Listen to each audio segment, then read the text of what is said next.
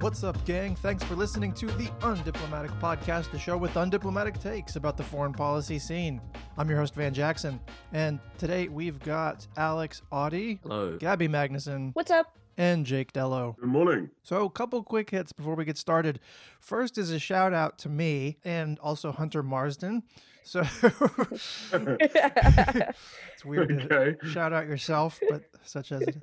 Uh, so, uh, we Hunter and I wrote a uh, Hunter's a PhD candidate at Australia National University. We had been talking for a while. He's also a friend of the pod, and we had sort of started working on a research project about um, U.S. credibility in Asia. But like, uh, I'm such a slacker and working on other stuff and distracted, and you know, he's writing his dissertation.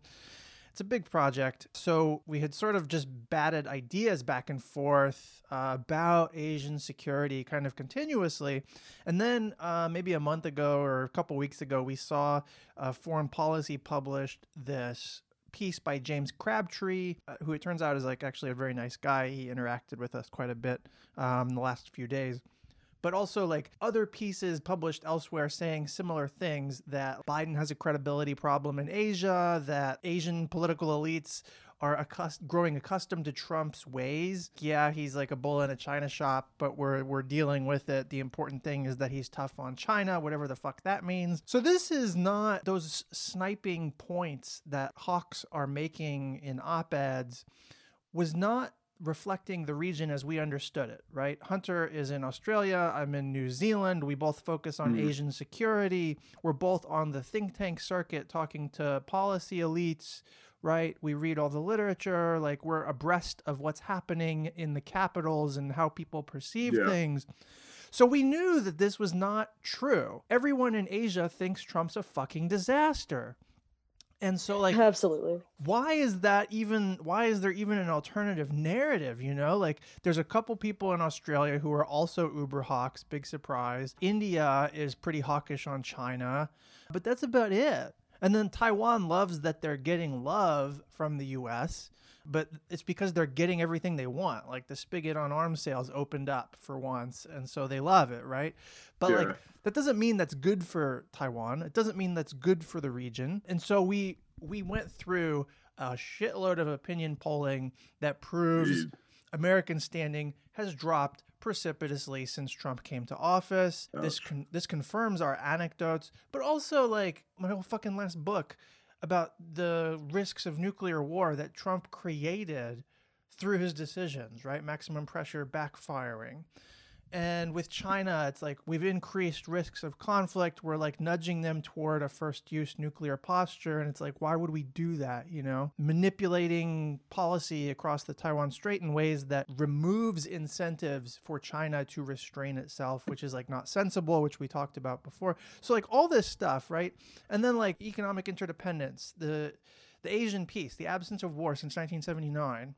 Um, I'm working. One of my books right now is about this. The Okay. the stitching together of the region economically is underwriting a generation of peace. Basically, there are other factors involved, but that is like kind of at the center.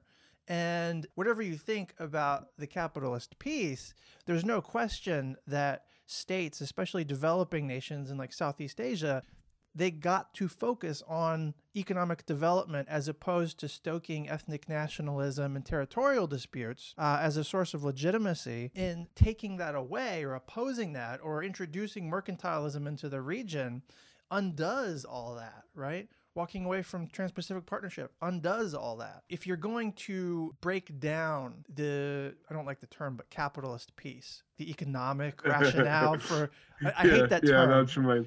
The I term exactly makes, what you mean. yeah, Yeah. and this is something the left hasn't grappled with, frankly, and clearly neither has fucking Trump. You can dist- Mm. you can deconstruct that or oppose that, right? Um, there's a basis for thinking that like economic interdependence is not like that it's corrupt, it's in, unequal, Yeah. um, and so it, it's a it causes problems too. But you have to like you have to substitute something for preserving the peace. Like it, to the extent that it has helped maintain stability, you need like a compensatory move or a set of policies or something. And Trump offers none of that. So all he's done is take a sledgehammer to the economic order plus increasing risks of war, plus reducing America's standing. So like basically I'm I'm giving you like my em- the pathos version of our, our piece that we wrote for foreign policy. But it's just fucking ridiculous.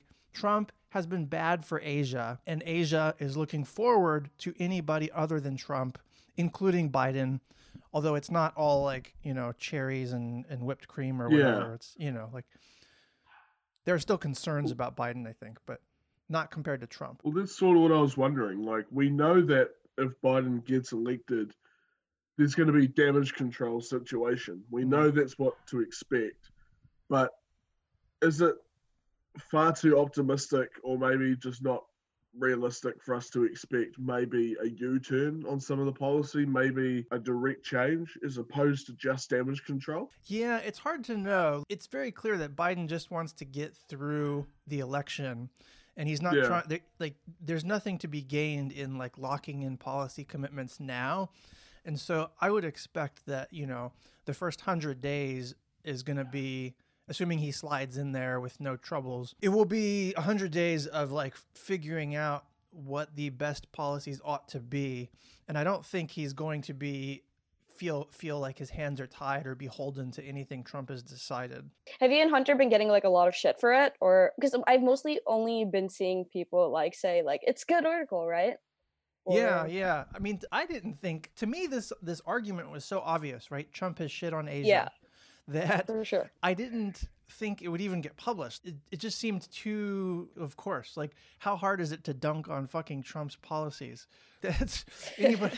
that's what we do. That's what everyone does Yeah. on Twitter all day. I was skeptical that it would even see the light of day, but then we published it, and like a lot of people seem to like it. It resonates. People on the left are largely don't even read foreign policy, even though they should.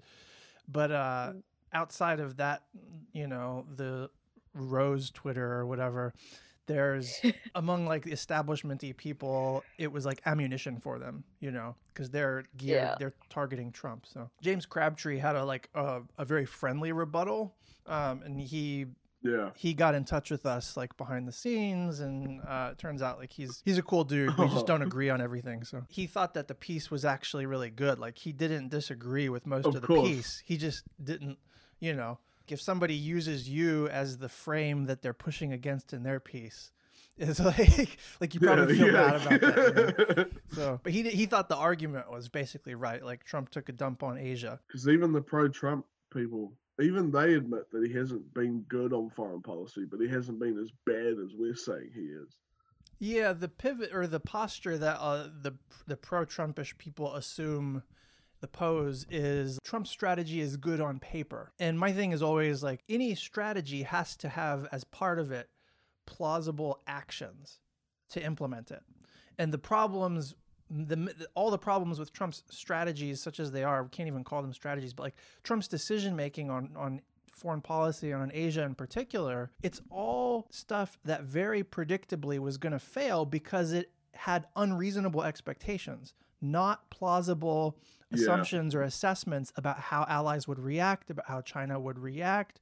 And so, like, you knew from the jump that the actions that would be required were not feasible. And so the strategy is not good on paper. When people say that, they're just kind of like laundering Trump's Yeah. like they're they're it's just a hawkish id. It's a hawkish instinct preference, but like that's not a good theory of the case. No, that's right. I agree. Uh second quick hit.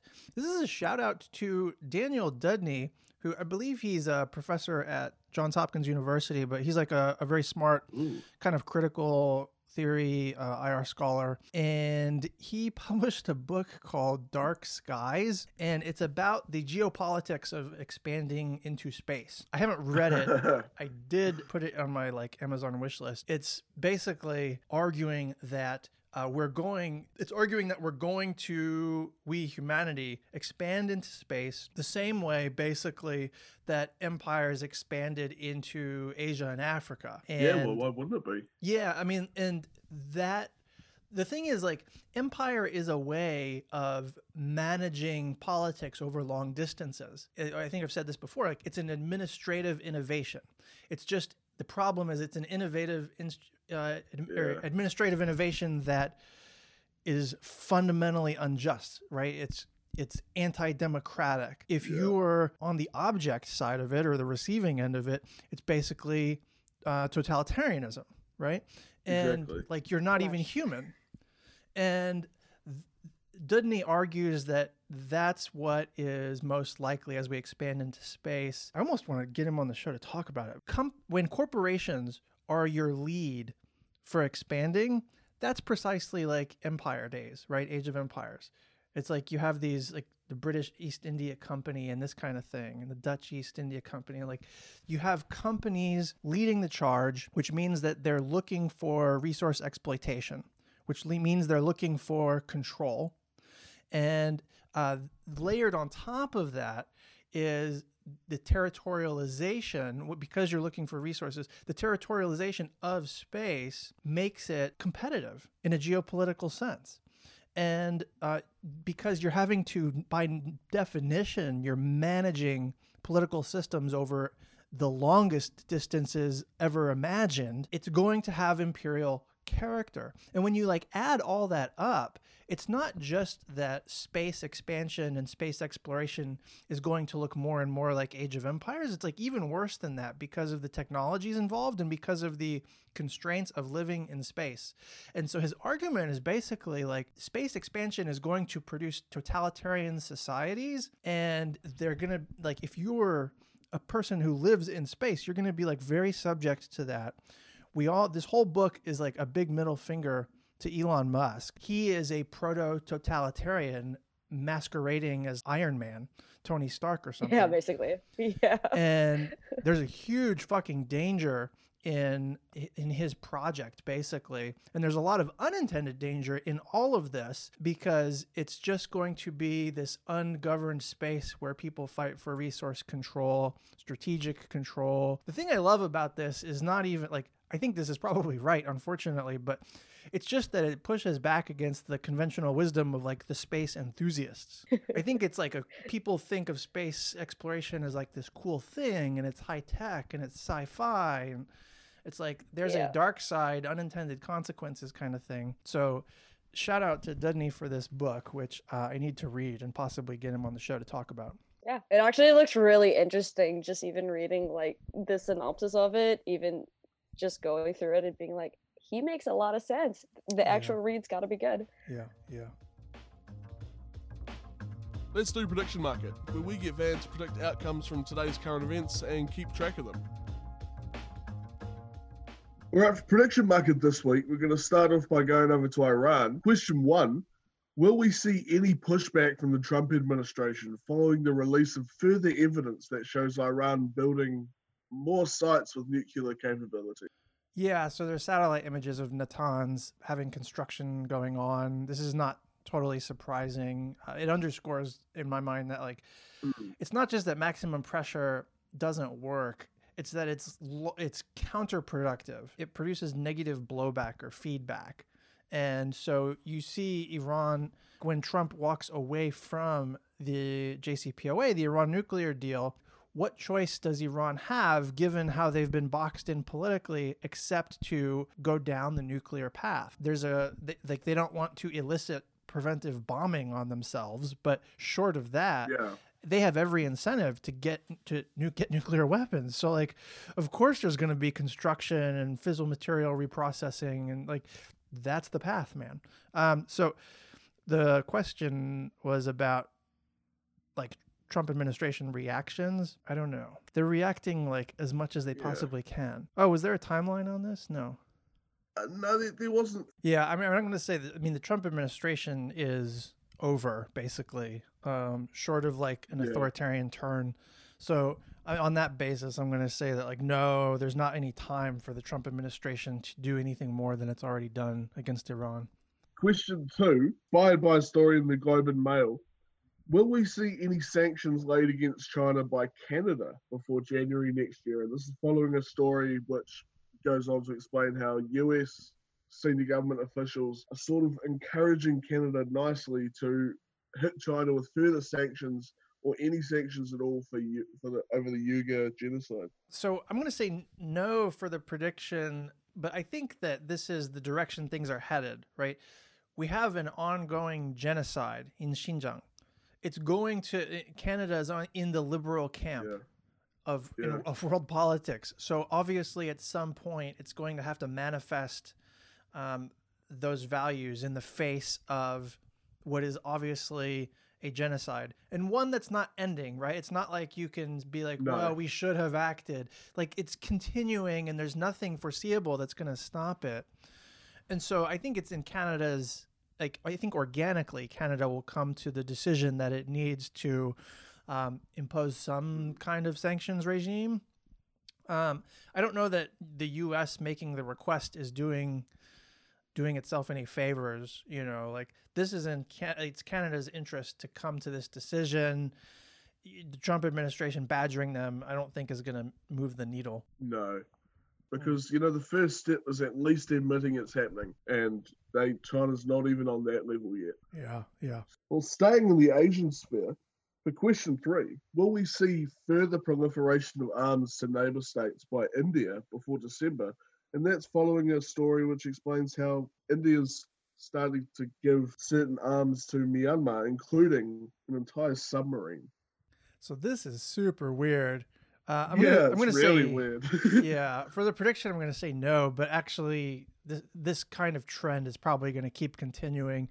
Give it so submarines are like a fairly advanced capability, even the old shit ones. Mm, yeah. and they require a lot of training and maintenance and support infrastructure. The idea that you're going to just like transfer a submarine to another country that has very low infrastructure capacity and has n- you know n- very little naval capability to speak of. It's all ground forces. Yeah.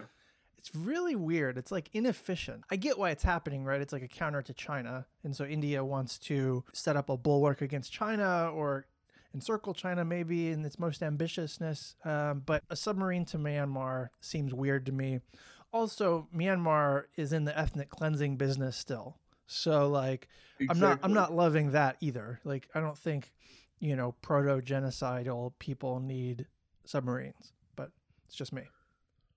Well, yeah, I, I can't help but agree on that point. Um, in Myanmar, like Hunter, like our friend Hunter Marston, who we pointed out previously in the podcast, he does a lot of work on Myanmar, and it's not going very well. Yeah. Um, the country as it stands now, and I mean, what are they going to do with a submarine? Because they can't, they can't even quite sort out the conflict within their own borders at the moment. It seems implausible to me that they're going to maintain some kind of like sophisticated intelligence capability or even not even sophisticated an unsophisticated intelligence capability seems unlikely but also the only threat they're focused on is their own ethnic minorities they're not focused on china really china Yeah, the china exactly. threat is why they opened up to the us that's how they're dealing with that like external balancing so like i don't this is not i don't know it's not good Time for Stay Off Twitter, where we curate the best and worst of Twitter so that you don't have to. So for stay off Twitter this week, uh, I've got two. One is from Congressman Ruben Gallego, who uh, is a Democrat. Thank you, and uh, he's also a U.S. military veteran. He served in the Marines, and he was a classmate of Jared Kushner's at Harvard. And he's responding to a Jared Kushner statement on Fox the other day, where he said, "Many Black Americans do not want to be successful." Oh fuck! I hate that piece of shit. He's a fucking God damn it. asshole. They saw that. Ruben, congressman, he says, This is how the 1% look at minorities. I was a classmate of Kushner. Let me tell you what I did to get into Harvard compared to what he did. Yes, a thread. Um, he says that, you know, it's his freshman year of high school, and he realized that the only way college was going to happen for him was that he had to do well in his exams. He started buying used prep exam books, copying exams from the library. He said that he was lucky enough to have a job that let him practice his tests in between flipping burgers. He used to he used the money from flipping burgers to pay for extracurricular stuff that would look good on his college resume. Um, he said not knowing anyone that went to Harvard, let alone college.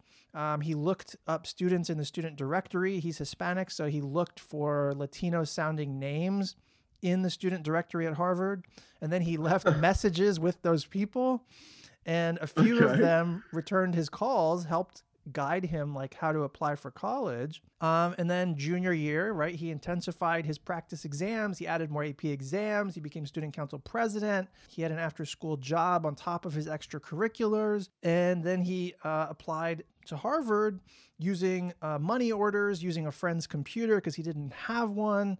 He had to figure out how to do like the estimated tax stu- tax stuff for student aid applications because that's the only way you're gonna finance Harvard, right? All of this stuff, and the thread goes on even longer than that, but like this is the hustle. This is remarkably close also to like my experience, even though I didn't hit Harvard, I didn't hit the Ivy League, but like Yeah. I literally had to flip burgers. I there was no online application for anything. My parents hadn't gone to college at this point. Later on, mm. my dad went to community college, but when I was in high school, Nice. I had parents with a high school education. And so like I was the first in my family to go to university and I had no fucking idea how to do it. And there was no like guidebook. My fucking high school guidance counselor discouraged me from going to college, which is a whole fucking another thing. The ignorance about how you're supposed to proceed combined with having to literally hustle, like literally working shit jobs that you hate to make ends meet all the while and still doing the things uh, academically to like study, keep grades up, be competitive. Um, that is, I don't know. There's like that's a template. That there's something v- like remarkably American about this. Um, he's made good more than most, right? Harvard and congressman, but um, this is an American s- story, um, and it's it's like at once admirable and really fucked up. Like the fact that you contrast what he had to do to get into Harvard compared to what Jared Kushner had to do, which was have his Yeah. dad pay millions of dollars to Harvard, and that's it. And so it's very frustrating. Shout out to the dude. Fuck like, it's Jared really Kushner. good. Yeah. It's really like it's a really cool story, and like you gotta hand it to him because I, I can relate to a lot of the stuff in there too. Like I started a bit later on. It is it is hard, but then what does it mean when the the bar gets lowered to that piece of shit Kushner, and he can literally just pay to do it? It's so it makes it Yeah. it cheapens the whole thing in a really horrible way. Not to detract from the hard work that's been done, you know. Just it, It's so it's weird. The the American that- system yeah. is like simultaneously an oligarchy and a meritocracy. And it's like both That's- things are true. yeah, it's a meritocracy if you can't afford it. Yeah. Like every Mm. like the majority of people the game is rigged against them, but there is a game that can be played and that can be won. It's just that you're basically playing the lottery. You know, you could do everything right and it still doesn't work out for you. But if you have money, the game works out for you every time and you don't even have to do much. And so it's like that's America, man. it's a thing I guess I never understand. Like, for example, this story, or even, for example, like, I guess more uh, prominently is like AOC's story. How, you know, Jared Kushner, Trump, they all keep making fun of the same kind of background story. Like, uh huh, you had to work hard to get to where you are. And it's kind of like, isn't that what you've been kind of arguing you've been doing? I'm not saying that, you know, for example, Trump has worked hard to get where he is, right? Yeah. but I don't know. Supposedly, for a guy that's said, I worked hard to get my millions, my that one million dollar loan I got from my dad into like this big, oh, massive Lord. thing, like you know. And you're like, shut the hell up.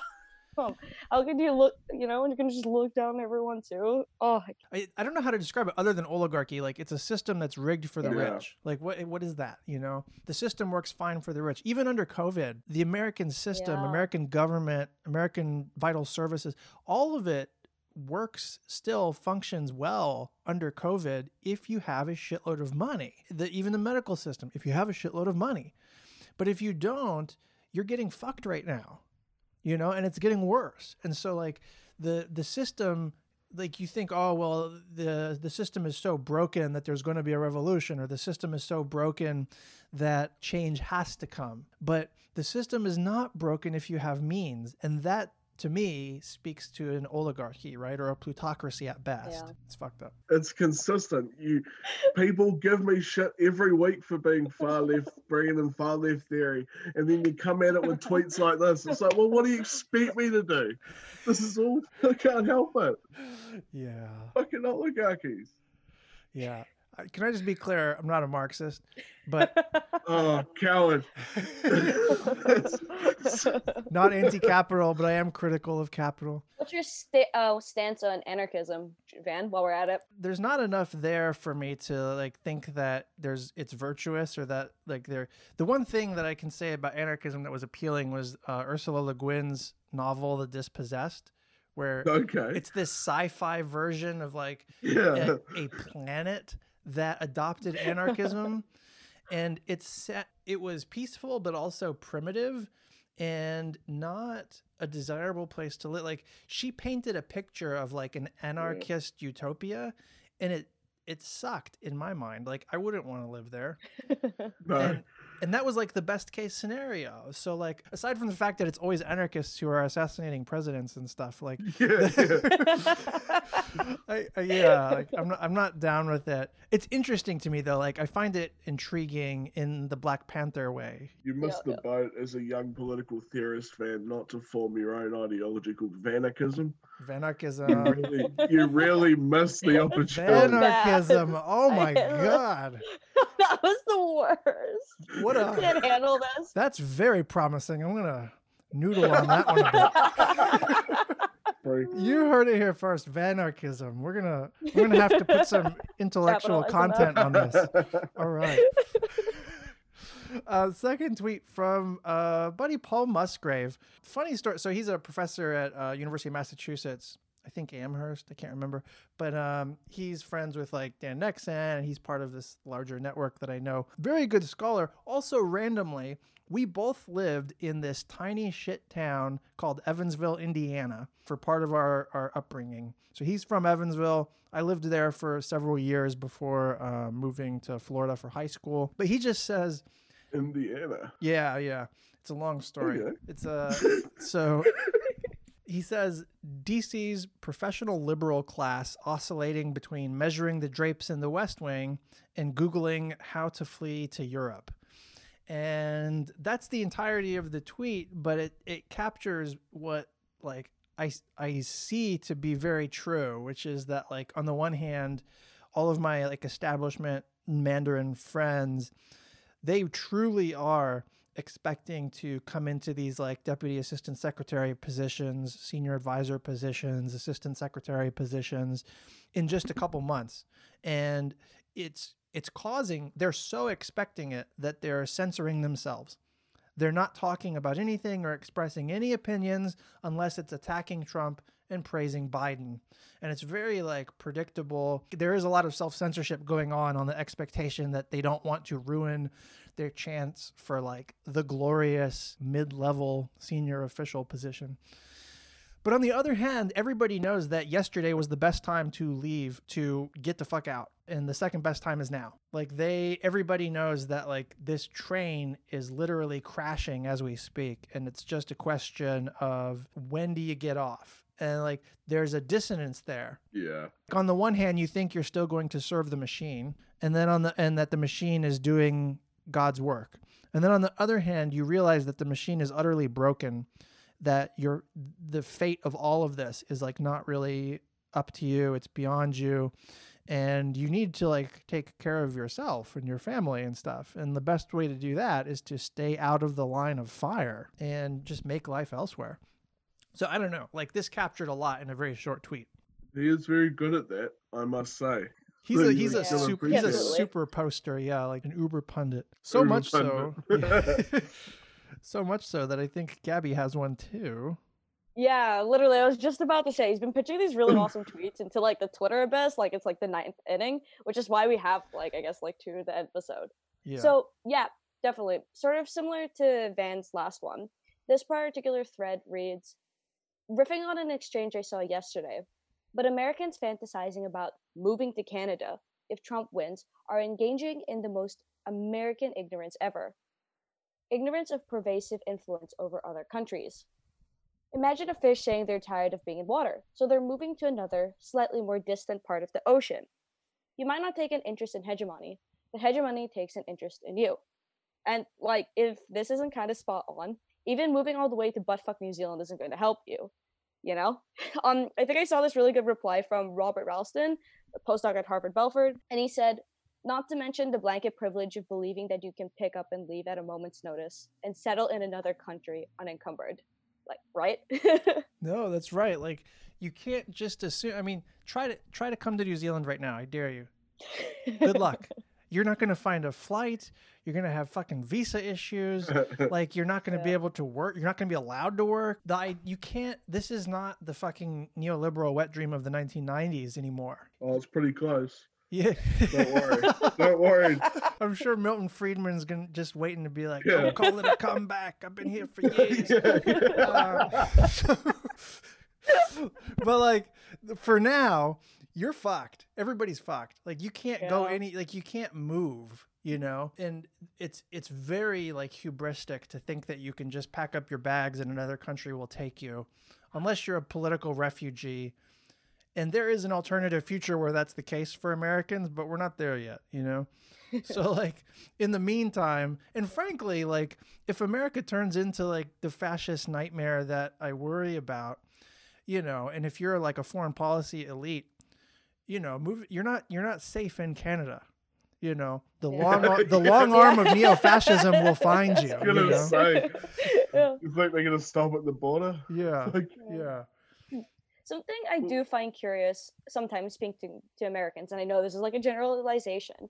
On one hand, they're saying, are generally uh, like Americans aware about the reach America has? But then also, you know, so some people do like know that maybe, and then the other hand, it's kind of like, but if we go to like a different country, we're going to be not bothered, you know? yeah i don't know it's like it's a privilegey kind of thing like you want your cake and eat it too and so you think that you should be free to go anywhere you want um, but you also are not burdened with america's perception and image and that kind of thing and then ironically you're never more american than when you're overseas like you never feel more american than when you're around a bunch of non-americans you guys can't help telling us all the time. you don't you don't notice it in the US like the Yeah. it's not even clear what what it is to be American when you're in the US but then you go overseas and you see how other other societies are and it's hard to, it's hard to describe it well or or thoroughly but Yeah. it I like I feel it too Excellent. So, um, my second tweet for the week is from James Palmer, a deputy editor over at Foreign Policy. He's bouncing off uh, a tweet thread from uh, Katie Lilly that also bounces off this whole discussion on whether Australia should step in against China if Beijing were to annex another country. This is including Taiwan. So that discussion essentially talks about how you know any decisions may be dependent on the framing of the idea either that this fight is on about warring against communist aggression against a democratic state, or if this is a continuation of a long running civil war. So, uh, Katie Lilly definitely disagrees that this is not a continuation of civil war. She makes a good point that the initial war was over control of China and that the KMT lost 71 years ago. So, uh, any attempts from China to control Taiwan is a newer and different fight, and people in Taiwan want to remain free. And to this one, Palmer uh, does agree as well. He says, It's been seven decades. An invasion of Taiwan now is no more magically excused by being a continuation of civil war than a British invasion of Ireland would be. As in so much else, history might be an explanation, but it is not an excuse. Yeah. So there, I feel like there's been some confusion on this, or like conflation. Um, and Yeah. James James Palmer, I think, gets this very right. Um, he- basically, and we've talked. I think we talked about this in the last episode too. There is no question; it's not disputable that China, the Chinese government, the CCP, views Taiwan as an un, unfinished civil war. And that's the frame that we have to recognize that China is operating from. And that's how that's the basis on which it's like making decisions. That's the context. But we also have to recognize that for us to accept, for anybody to accept that it is a civil war is to give China a fucking green light basically to take over Taiwan because it's not it's a domestic thing at that point which means that you cannot accept you have to resist uh, the narrative that China's dispute with Taiwan is an unfinished civil war. Something that happened like that is to get to accept that narrative is to give up Taiwan. It's like to rhetorically disappear their fucking sovereignty the the nuance here that like people have to get right is that China perceives this as a civil war. We have to understand that because it affects their decision making and it affects how we prevent them from taking over. At the same time, we have to resist the idea that this is a civil war because accepting that immediately forsakes Taiwan. We have no leg to stand on to protect Taiwan if Taiwan is a province of China. So we can't, we have to realize both of those things. And I feel like Hawks and Doves start to conflate these things, which is why James Palmer's tweet is Yeah. useful. Last night, I was sort of bouncing ideas with Gary for the episode, and I I sort of I was told that if I'm going to bring this up, I have to preface it with this is a devil's advocate position. but I'm curious to find out from the American perspective at what point does a rebel state or a rebellion or the remainders of a civil war, at what point do they gain sovereignty? Like, at what point did Taiwan gain sovereignty over the PL over China? Taiwan what- at game. what- yeah. So in At what point? there there are books about how about recognition. It's it's there isn't like a systematic answer to that. It's about when states who are like the preeminent entities in world politics make these decisions, right? Okay. Um, but with Tai, that's the general issue. For Taiwan in particular, Taiwan was the original legitimate internationally recognized government. Taiwan represented China in the UN Security Council when the UN was first formed. The CCP's China, PRC, was not the legitimate China. That only flipped when Nixon opened China in 1972. So yeah. Okay. it's so like Taiwan was the OG fucking legitimate China. And it's just that we made strategic decisions starting in the 90s that like gradually fucked over Taiwan more and more.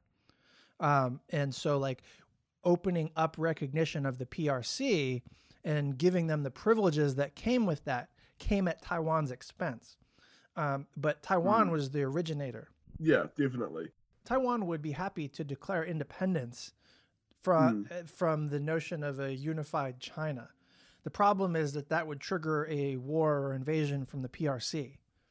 Oh, So like Taiwan shit. has a reasonable position here. It's it's the fact Hmm, that yeah. China is China's position is a is a political takeover of Taiwan.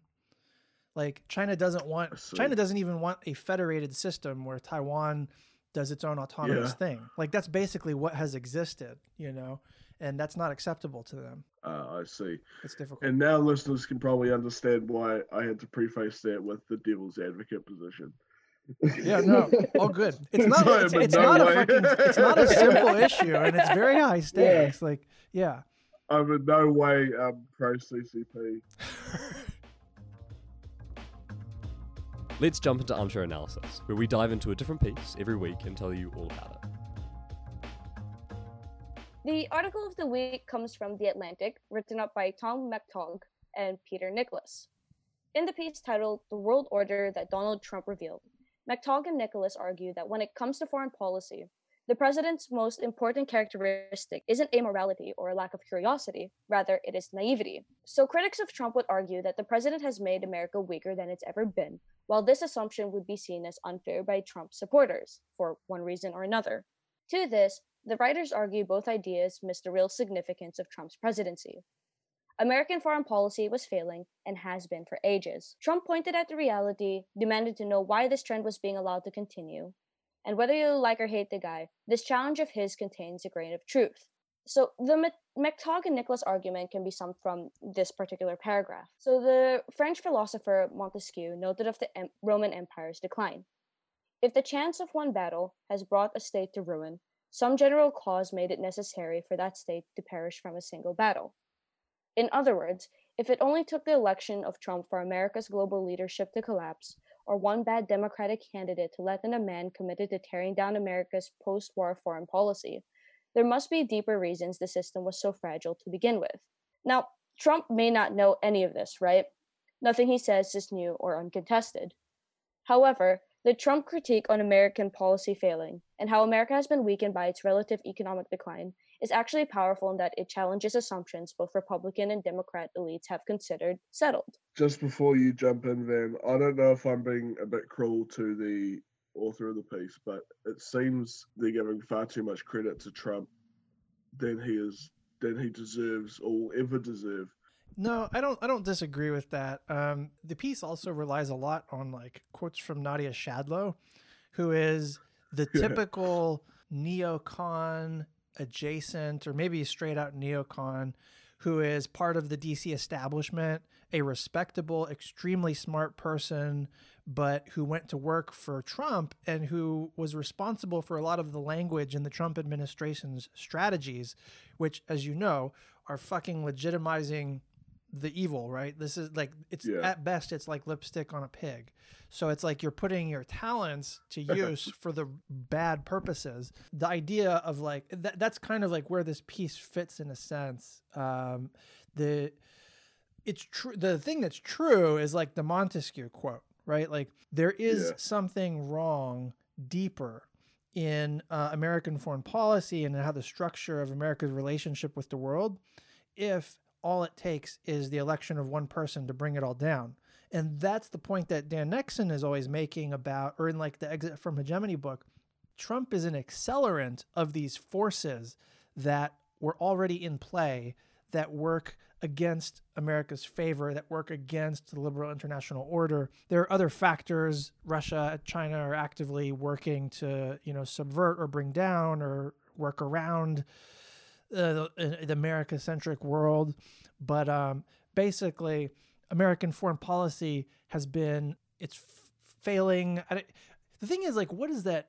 That means different things to different people, and like when these exactly. when these authors say American foreign policy was failing, they're Yeah. they're channeling what Trump says and the Nadia Schadlow view, which is like, oh, we weren't tough enough on China. It was failing because we weren't fucking taking it to China.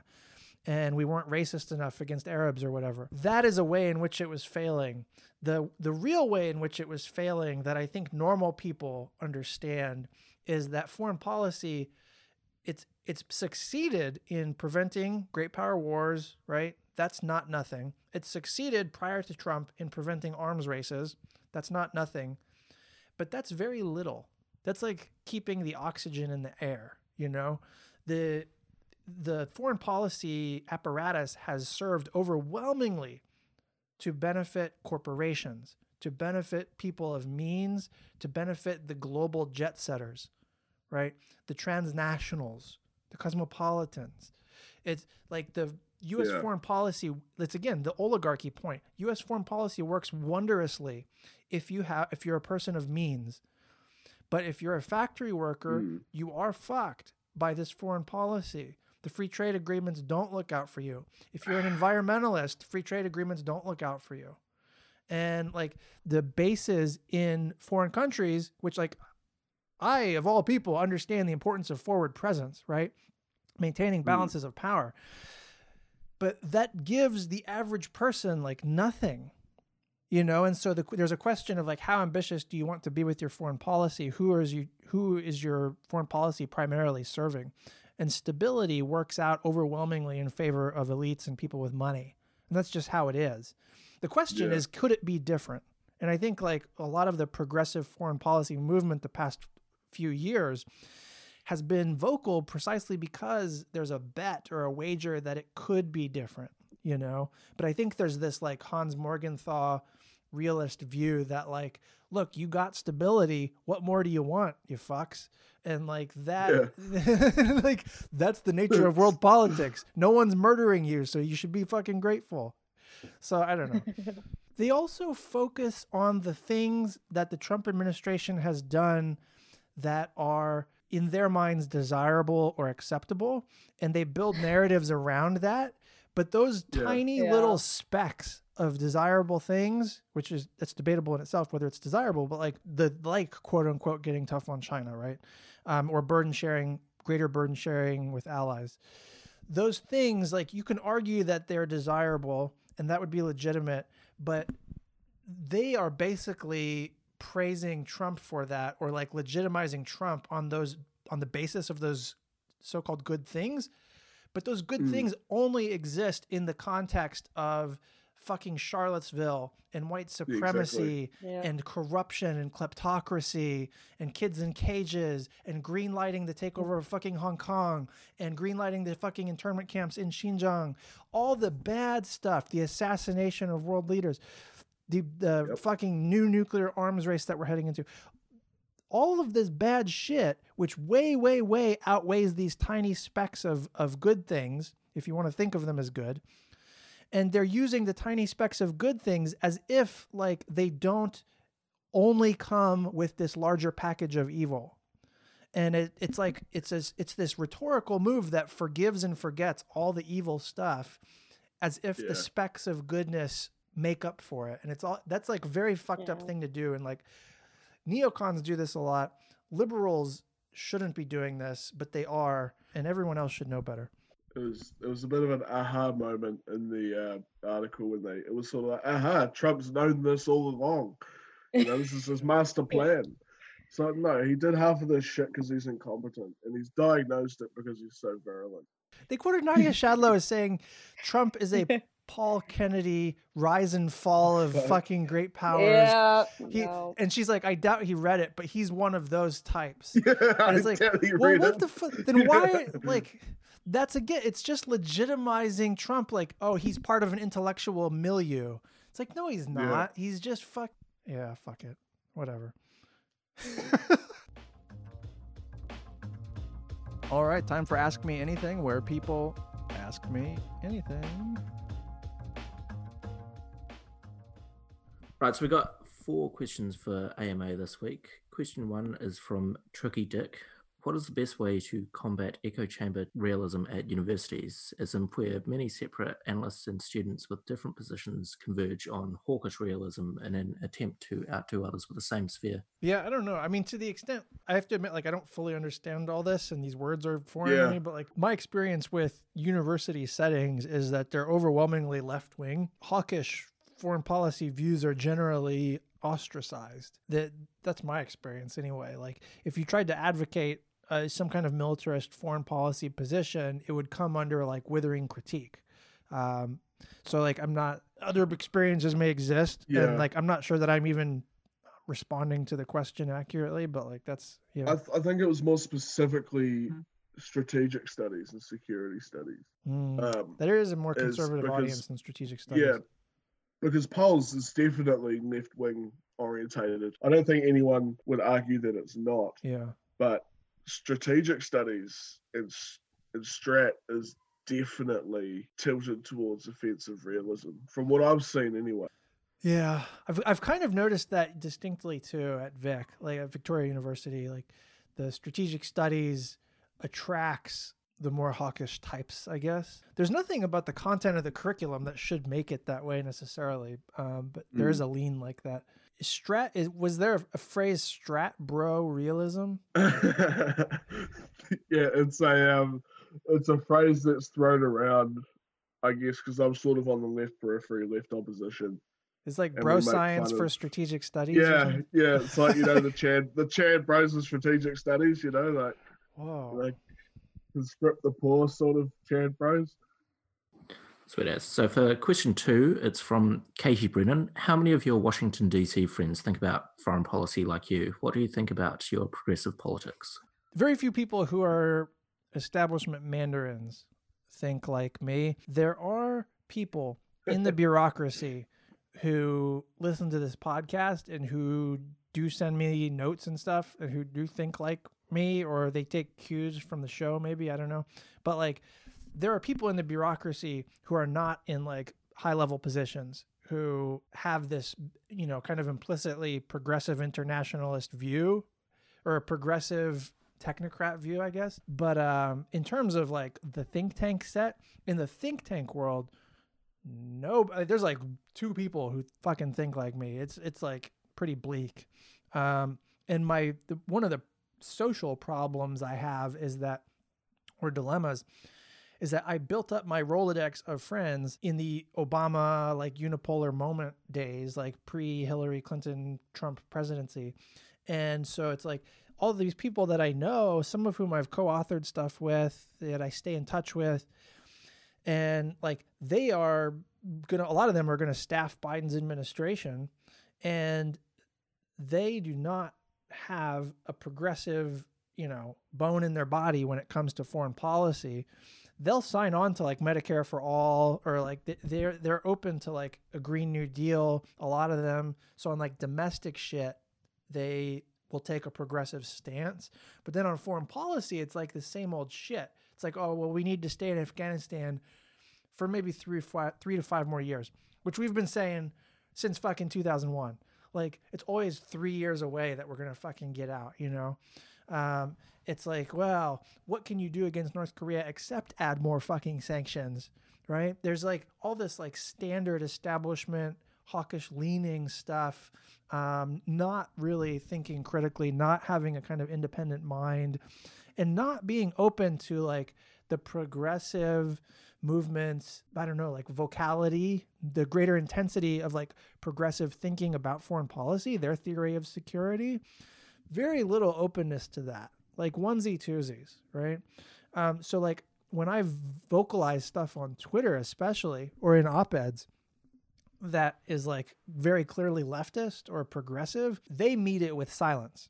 Like they don't they don't like shame me or argue with me about it. They just try to like ice me out basically. Yeah. And like one of the things yeah. that's happened more and more is that I, there are conversations that are probably happening within like establishment echo chambers that I'm not a part of. And like I'm a part of a bunch of different conversations, but like I I know that there are things happening even in like being in DC doesn't matter anymore cuz we're all uh, working from home. But like there are conversations of like like-minded groupthink kind of thing where it's like Obama 2.0 thinking and you know they know that like if they invite me it's the skunk to the garden party i'm gonna fucking shit all over their north korea policy or their like reflexively hawkish view on china or whatever it is you know um, and so like i because i'm still friends with them that's like kind of awkward you know Sweet. So for question three, it's from a friend of the pod, Sean Wolfgang. In a recent in a recent episode, you highlighted Occupied as a series you think is a good illustration of strategy choices and consequences in fiction. Do you have any other fiction re- recommendations along similar lines in any format? So, like all the Isaac Asimov books are actually really good for this. So the the Foundation series, Yeah, yeah, you know, galactic balance of power politics and imperial expansion, like the whole Daniel Deudney book we're talking about.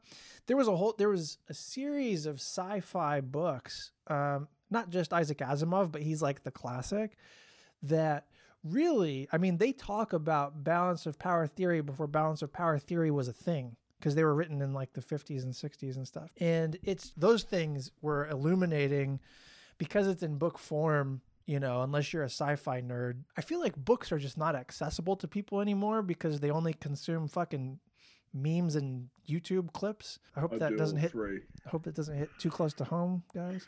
But uh, what are you trying to say? What are well, you trying to fucking say? I mean... And for movies, I can't. I'm trying to think of like a, the movie space. I haven't seen a lot of like geopolitics, interesting stuff happening. The game space, though, the game diplomacy, which I still have not played, um, is supposed to be um, amazingly good in the strategy choice kind of way. And um, David Klion wrote a piece for Foreign Policy talking about his own life experience with the diplomacy game. But it's like a game that Kissinger used to play. Uh, people nerd out about it all the time. Sweet. So, question four is from an anonymous listener. What are your thoughts about the Hoover Institution belonging to Stanford? I'm a PhD student at Stanford, and one of my professors wrote an, wrote an open letter arguing they should be kicked off campus. Oh, So I, I have mixed feelings about this. So Hoover Institution is a a liberal conservative, like neoliberal conservative think tank, and they are not. There there are some people affiliated with Hoover who have serious academic credentials, but every Yeah. you know, I think Francis Fukuyama has uh, an affiliation there still, but they have their main. It's not their main credential. Like their main credential is a different part of Stanford, or it's at a place like Harvard, like not even at Stanford University, right? And so it's basically this very, very well funded conservative think tank. And Kori Schake was there once, and she's she's conservative, but she's like good, reasonable, like genuinely never Trump kind of thing. But Hoover also, you know, I think it gets like Peter Thiel money, and even if it's not, it's like that kind of I, I don't even know how to describe it except conservative liberal. Um, Yeah. And they take pretty like noxious views on foreign policy and on on domestic Very. politics in particular. And they're not academic for the most part. And so the fact that they sit on the Stanford campus is a function of money. It's a function of Yeah. politics. It's not a function of like their academic contributions or whatever. And the Stanford, there's a school called the Freeman Spogli Institute where small, like, side story, I almost worked there. Like, I almost got a, a fellowship there. Um, and they are Oh yeah. they are the think tank that's responsible for um, teaching international policy at Stanford, and they are affiliated with the political science department. They have a lot of like dual appointment faculty, so it's like you sit in Stanford University political science and you're a fellow or senior fellow or whatever at the Freeman Spogli Institute.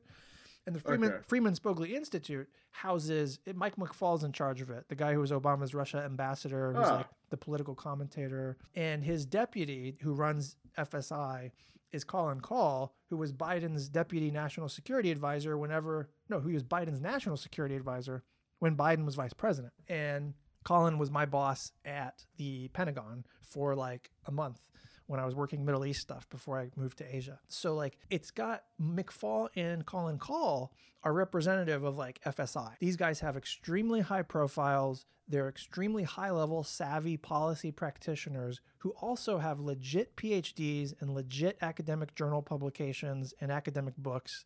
And so like they are checking all the boxes, right? And that's FSI. That's the that's like a think tank that's super legit. And within FSI sits CISAC, Center for International Security and Arms Control, which is like extremely respected um, in academia. It's like the the premier place to do security studies and nuke stuff. And um, there's a couple other centers and institutes that sit within FSI, Freeman Spogli Institute. All of that has nothing to do with the Hoover Institution. The Hoover Institution has literally its own building on campus, separate from all of that. It has its own like archival library with Oh. Herbert Hoover archival documents and shit. There are some people who have appointments at FSI and appointments at Hoover, and it's like those tend to be the like legit people. And so it's like if you have a Hoover, the lesson here is like if you have a Hoover Institution affiliation, that doesn't mean you're a scumbag. But there are lots of Hoover Institution people who are basically scumbags in not in a Well, human yeah. sense, but in like a political foreign policy sense. I'd say in a human sense for some of them. Well, I'm sure you would, yeah. Um, I mean, so this is very controversial because like at stanford there was I I saw this letter actually um, i shared it on twitter that at stanford people who are legit academics or people who are associated with the other think tank have a huge problem with hoover being part of stanford and the the leadership at stanford because it's a money thing and a political thing have not distanced themselves at all from this and like they are not doing anything like it doesn't look like Hoover's going to be removed from Stanford University at any point, even Mhm. though a lot of people think it should. Um, so I don't know. I don't. I'm not invested in this at all. I happen to like love Stanford, but in certain respects, I also hate it. Part of me wishes I did get this Stanford job and like I worked there because it's fucking Palo Alto and they have like huge, big name scholars are there. You know, it's a fucking amazing place to be, but uh, you know. and you're here, and you're here with us. And I'm here in my fucking bedroom in New Zealand. Uh, no, but like it would be a terrible place to be right now because of fucking COVID and lockdown and like can't go anywhere, right? And the cost of living is impossibly high. Uh, you have to deal with things like the Hoover Institution, where it's like, uh, I don't know. Yeah. It's it's interesting to like, I don't know, flag this, talk about it. I'm not sure I have a particular opinion on it. All right, gang, that's gonna do it. Uh, buymeacoffee.com slash undiplomatic to send us quote unquote coffees. And uh, you know, you want to rate us on iTunes or wherever you're listening, much appreciated. Catch you next time. Shut the fuck up, Max. Peace.